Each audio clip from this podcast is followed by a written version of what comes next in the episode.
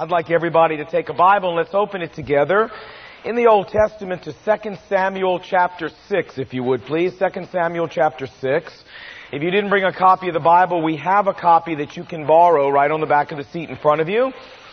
We're going to be on page 218 to begin, page 218 in our copy of the Bible, or 2 Samuel chapter 6 in your copy of the Bible. You know, several weeks ago there was a very interesting article in USA Today about the first law clerk with a visible disability ever to be hired by the United States Supreme Court. His name is Adam Samaha. He's 28 years old and he suffers from dystonia. Dystonia is a hereditary neurological disorder that causes uncontrolled muscle spasms. And it said in the article that his head spasms are so severe that it's difficult for him to keep his head still long enough to even have a picture taken. He also said in the article that it's hard for him to even walk down the hall alone unassisted. And yet, this young man finished number one in his Harvard Law School class, the class of 1996. It was a wonderful article about how this young man has struggled against and overcome his disabilities and where he is today. Uh, but there was a very interesting comment in the article that caught my attention, not by this young man, but by his father. And this is what his father said. Listen, and I quote. He said, Adam is very laid back about his disability and never complains much. He, Adam, is much less bitter and resentful about it than I am. He's less bitter and resentful about it than I am. And you know, as I read that article, I got to thinking, I understand where this dad's coming from. Because we live in a world with tremendous heartache, and a world with tremendous pain and suffering. And as, as Adam's dad has reminded us, pain and suffering is the perfect petri dish to grow bitterness. The perfect petri dish to grow resentment. And that's not just true for non-Christians. That's true for us as Christians as well. And yet into the face of all of this flies the Word of God. Philippians chapter 4 verse 4 that says, rejoice always, and again I say, rejoice. Now here's the question. How can you and I as Christians, living in the kind of world that we live in, full of pain and heartache and tough times and suffering, how can we possibly do as Christians what God is asking us to do in Philippians chapter 4. How can we possibly rejoice always? How can we do that? Well, that's what we want to talk about today. And we want to use an example out of the life of King David to set a backdrop for us to answer that question. So let's look here in first, in, in 2 Samuel rather, uh, chapter 6. A little bit of background. Remember, David wants to bring the Ark of God to Jerusalem and he wants to build a marvelous temple there for the ark. He tried the first time, and the first time was a disaster. And now, three months later, he's going to go back and he's going to try again. So let's pick up the story. Uh, verse 12. Now, King David was told, the Lord has blessed the household of Obed-Edom and everything he has because of the ark of God. That's where they had left the ark. So David went down and brought the ark of God up from there to the city of David with rejoicing. Verse 13.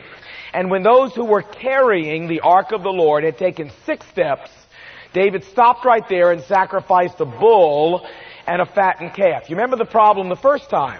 Is that God had given very clear instructions about how you move the ark. You put it on poles, you lift it up, and you carry it on your shoulder.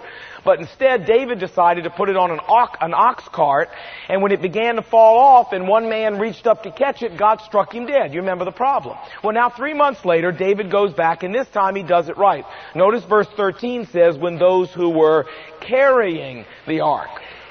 They did it right this time. And so he had the priests and the Levites walk six steps and then they stopped. And God hadn't killed anybody yet, so they had an offering. Said, oh, that's wonderful. We made it six steps. And then they walked six more steps, and God hadn't killed anybody yet.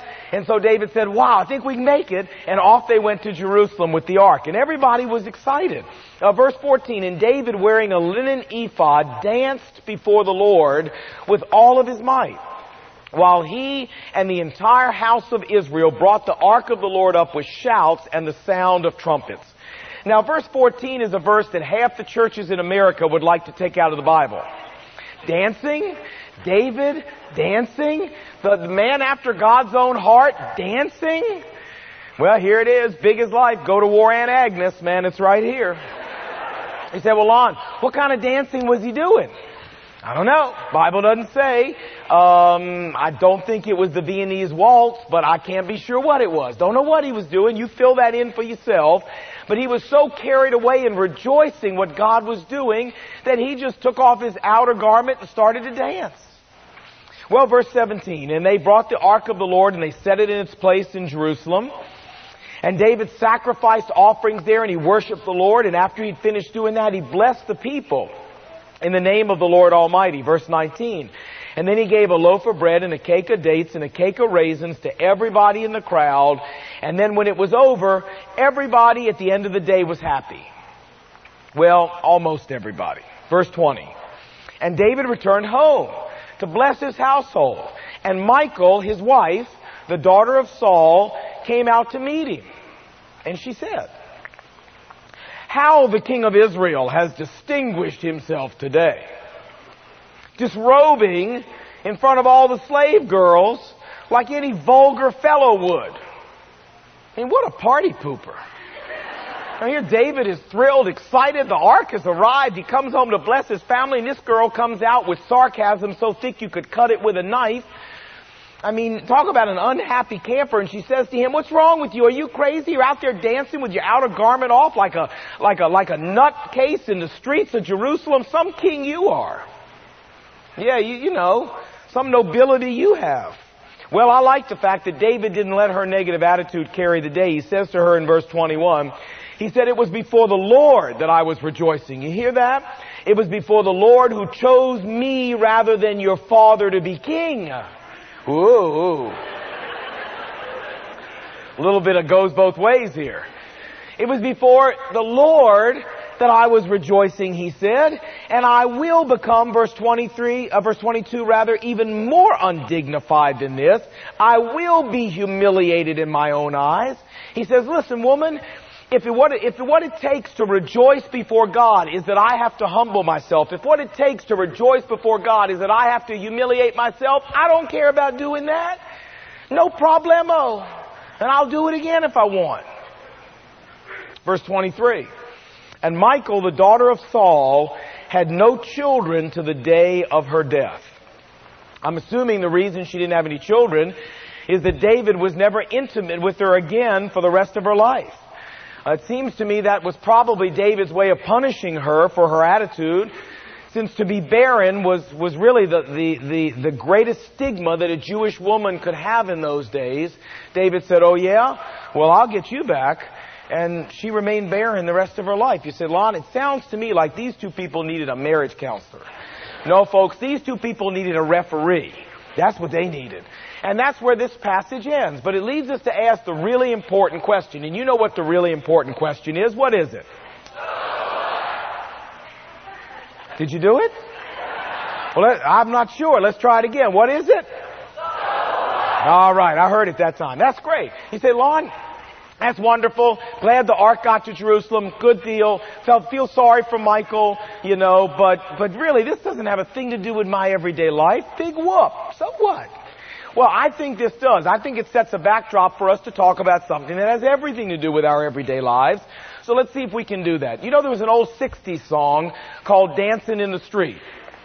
And I got to thinking, what would it take to drive the average person out to dance in the street? I mean, what would it take for you to go down to Georgetown and dance in the street? What would it take for you to do that? Maybe, um, well, uh, maybe you do it at your wedding. You think? Maybe. Maybe uh, you would do it at your son's wedding. You know, go down there and dance and go, hallelujah, somebody else gets to pick up after him. Oh, praise God. At least one person agrees. Okay. Uh, maybe you would do it after the birth of a healthy baby. Now, there's a good reason to go dance in the street. What if, would you dance in the street if the stock market went up a thousand points in one day? I'm getting close now, aren't I? Would, would you go down and dance in the street if they cancel school for the rest of the year? All right.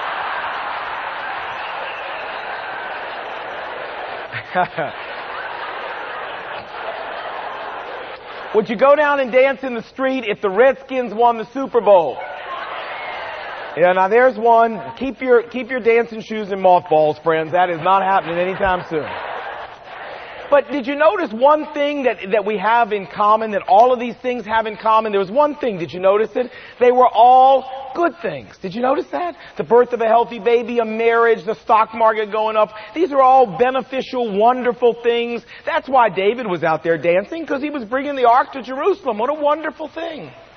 And that's well and that's good, but listen to what Philippians chapter 4 says. It says, rejoice always. Not just when human circumstances are going well, not just when you're bringing the ark to Jerusalem and everything's peachy keen, but even when things are not peachy keen. Rejoice. Now this is the real challenge, isn't it? Because most days are not peachy keen. I don't know about your days, but most of my days are just not peachy keen sort of days.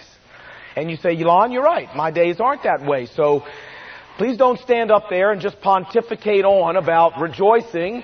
If you want to be some real help, Lon, tell me how. How I can have this joy that God calls me to have when I have all the problems that I have in my life. That's exactly what I want to do. Let's see if we can do that. You know, the joy that God calls us to have in the Bible is different than human happiness. Human happiness is based on circumstances. Things go really good, you're happy. Things go really bad, you're unhappy. Is anything wrong with that? No, that's just the way normal human emotions go. It's interesting when you look in the Bible, God never tells us to be happy about anything. God never calls us to be happy because God knows that goes and floats with your circumstances. What God calls us to, friends, is to a joy, a rejoicing that has a supernatural component. The thing that God is talking about here is not human happiness. It is a supernatural peace, a supernatural inner calm, a supernatural inner tranquility that we can have in the worst of human circumstances. God is calling us to, to, to, uh, to like stand at the eye of the hurricane and when everything around us is an absolute chaos, things where we are, there's peace. There's tranquility.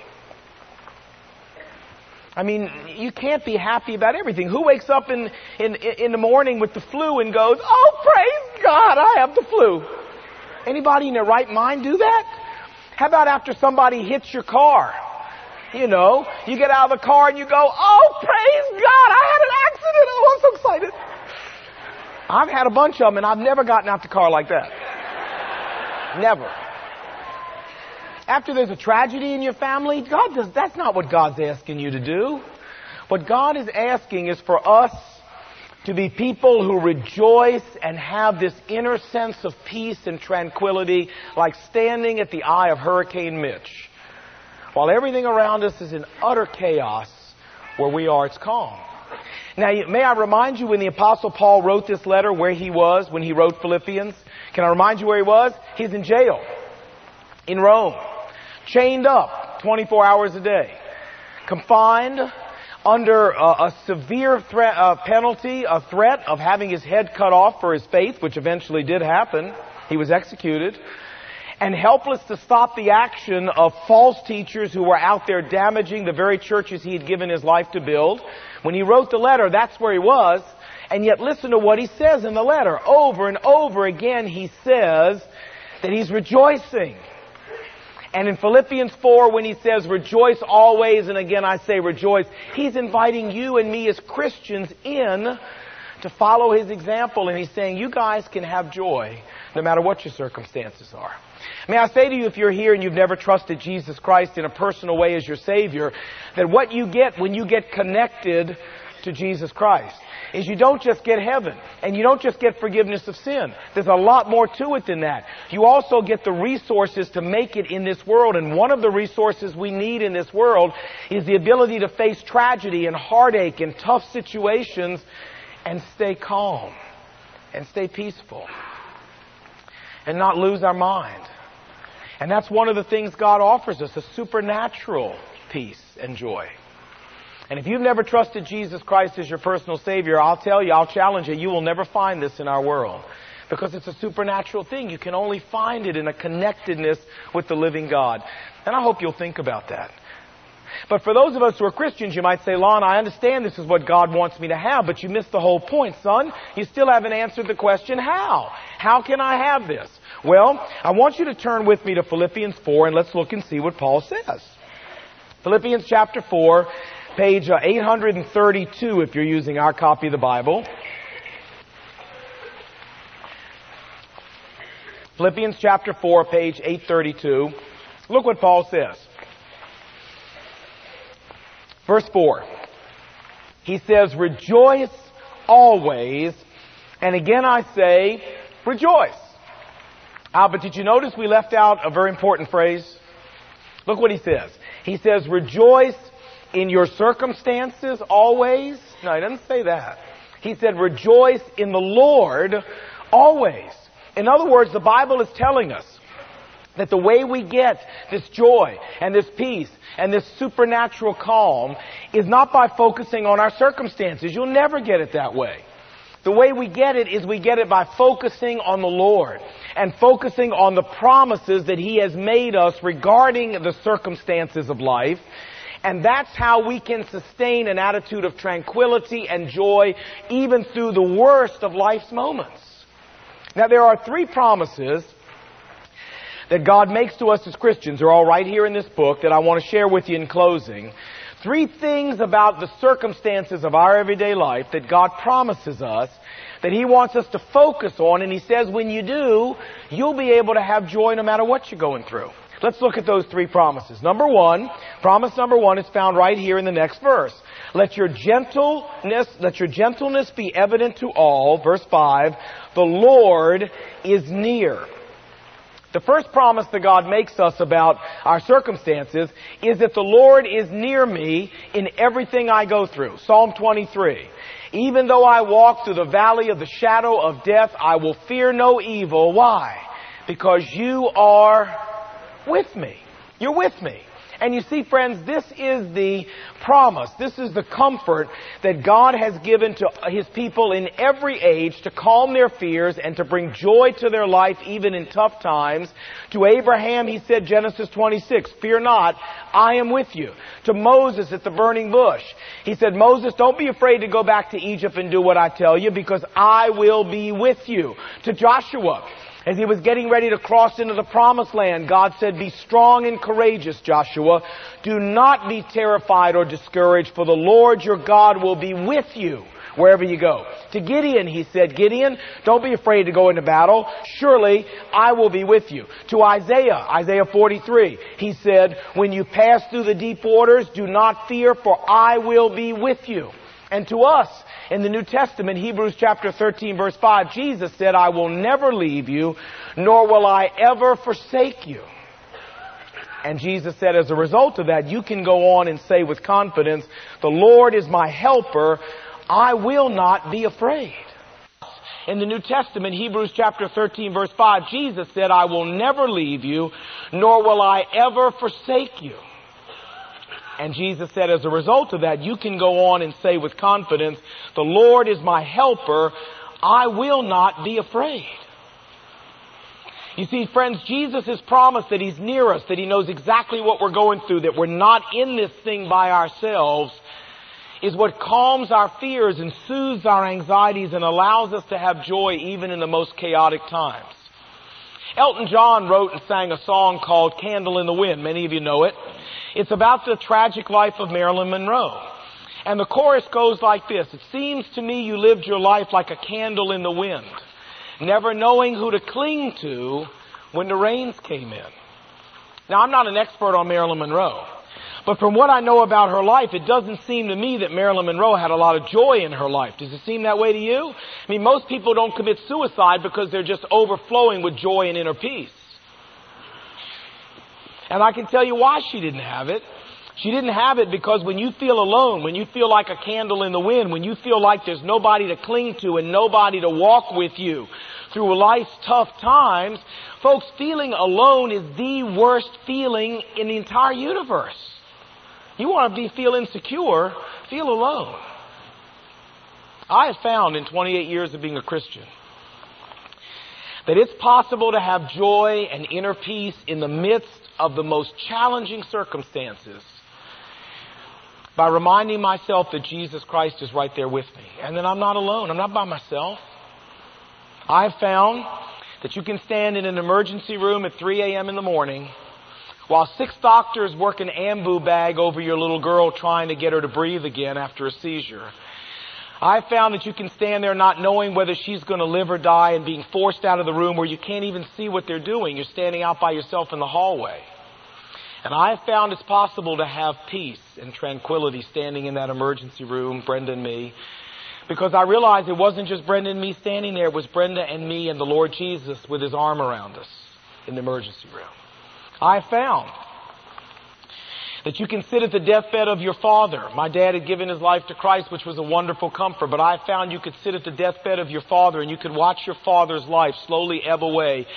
And there could be tranquility in your heart because you realize that Jesus Christ is sitting right there with you, holding your hand. I have found that you can come to a strange church like I did 18 years ago, hardly knowing anybody, and not be afraid because you know you're not going there by yourself. Jesus is going with you. I found that you can face a congregational vote like I did in 1991, knowing that you could very easily lose your job based on how that vote went, and yet face it without fear because you know whether you kept your job or you lost it, Jesus was still going to be with you. And I found that you can walk into the Fairfax County Planning Commission, all sitting behind that big old bench where you can barely see their head, and talk to them about a controversial plan that we have and someone asked me after that, weren't you afraid? Weren't you nervous? And I said, well, not really, because it wasn't just me standing at the lectern talking to them. It was me and Jesus Christ standing there. There's huge power in knowing that you and I are not alone, but that the Lord is near, right there with us. And that brings tranquility in the worst hurricane, friends, knowing it's you and Jesus together. Second thing God promises us about our circumstances is not only that He's near, but also that He's our partner. Look what He says here in verse 6. He says, do not be anxious about anything. Well, that's easy for you to say, Paul. No, Paul says, I'll tell you what to do in everything by prayer and petition with thanksgiving. Present your requests to God and the peace of God that transcends all human understanding will guard your hearts and your minds in Christ Jesus.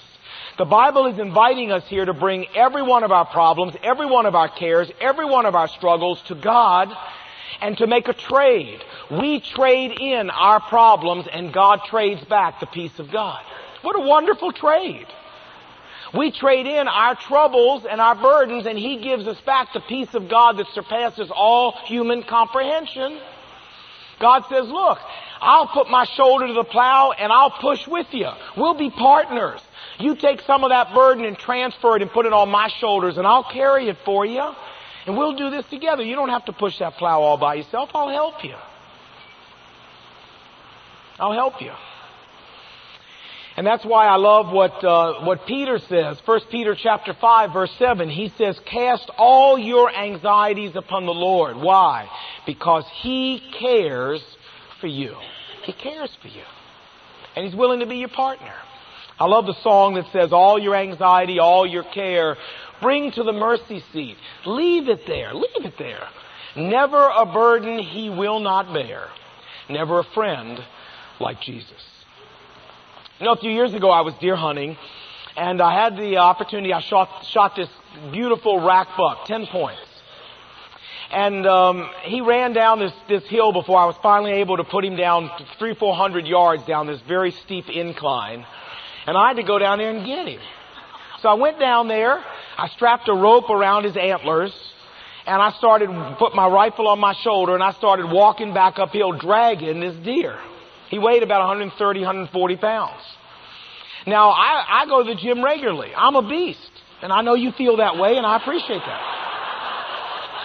And God bless you for feeling that way. Uh, but I want to tell you, by the time I got about a third of the way up that hill, I was whooped, buddy.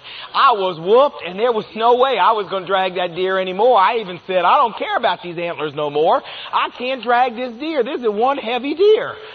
And I had some friends there with me and one of them came by and saw me and came down and he said, let me help you. And he got inside this rope with me and the two of us had the rope around our waist together. And together, arm in arm, we put our arms around each other and the two of us pulled this deer up to the road where we needed to get it. Man, I can't tell you how wonderful a feeling it is for somebody to jump inside a rope with you, put their arm around you and say, we're going to pull together. Come on, we can do it together. And friend, what the Bible is telling you is that God is willing to jump inside your rope. And He's willing to help you pull whatever deer you got to pull wherever you need to pull it. He wants to be your partner. All you got to do is open up and believe Him and let Him. He'd love to be your partner.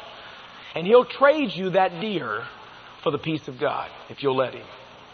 Third and final promise that God gives us is not only is He near and not only is He willing to be our partner, but third and finally and really most important, He's in control. Utter, complete control of every event in your life. Remember what I said to you about Paul? That he was in jail. He was out of circulation. He was facing possible execution. He was chained up. Now in those days they didn't chain you to a wall. They chained you to a Roman soldier. So he was chained to a Roman soldier 24-7. Now think about that for a second. How would you like to be an unbelieving Roman soldier and be chained to the apostle Paul for eight hours? Can you imagine that duty? You got Paul for eight hours and you can't shut him up. And this was the elite Praetorian Guard, the, the personal bodyguard of Caesar who were guarding him. He was in prison. And yet I want you to see what he says. Flip over to chapter 1. Philippians chapter 1.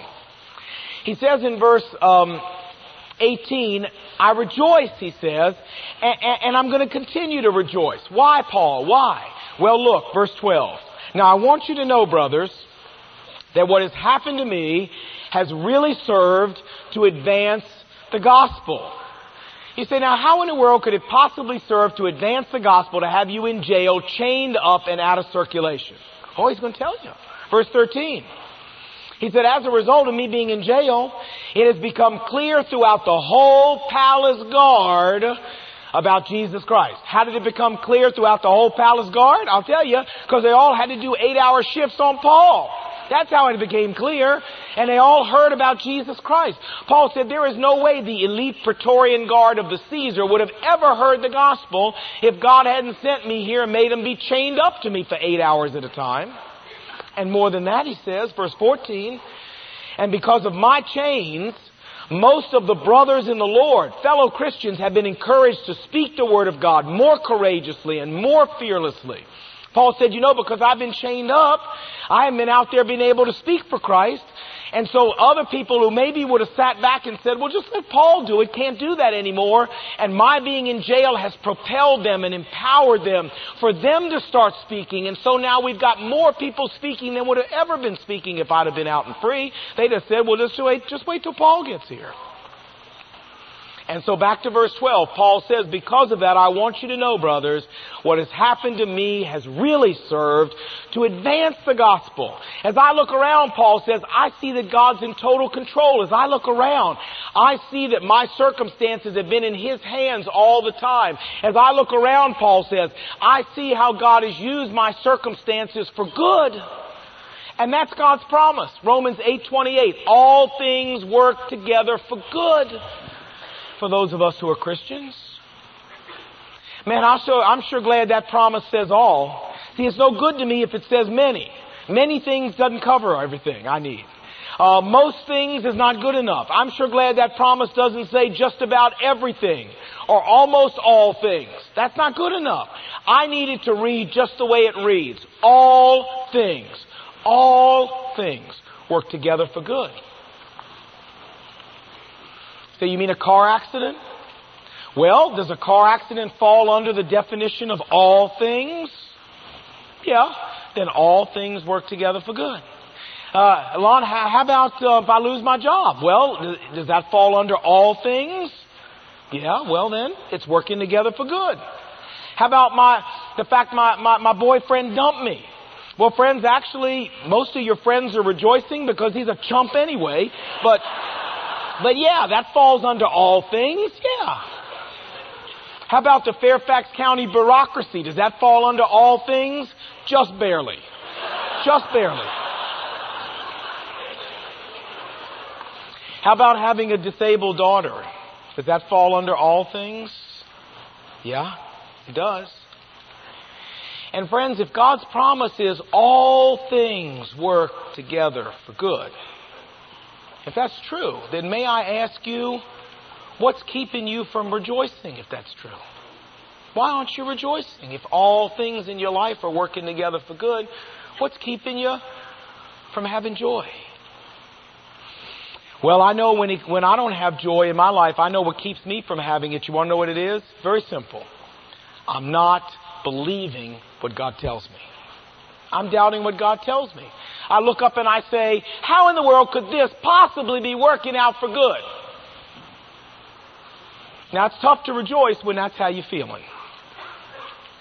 And I'll tell you where God has to bring me every time is right around to Romans 8:28. Lon, all things work together for good. Now you got two choices, friend.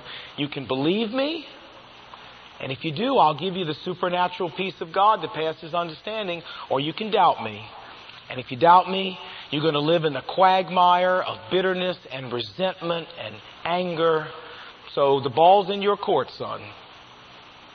But if you trust me, you're going to like life a lot better. Friends, I would say the same thing's true of you.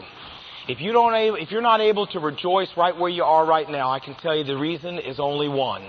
You're just not believing what God tells you. You got to believe what He tells you. That He's near, that He's going to get inside the rope and help you pull that deer uphill.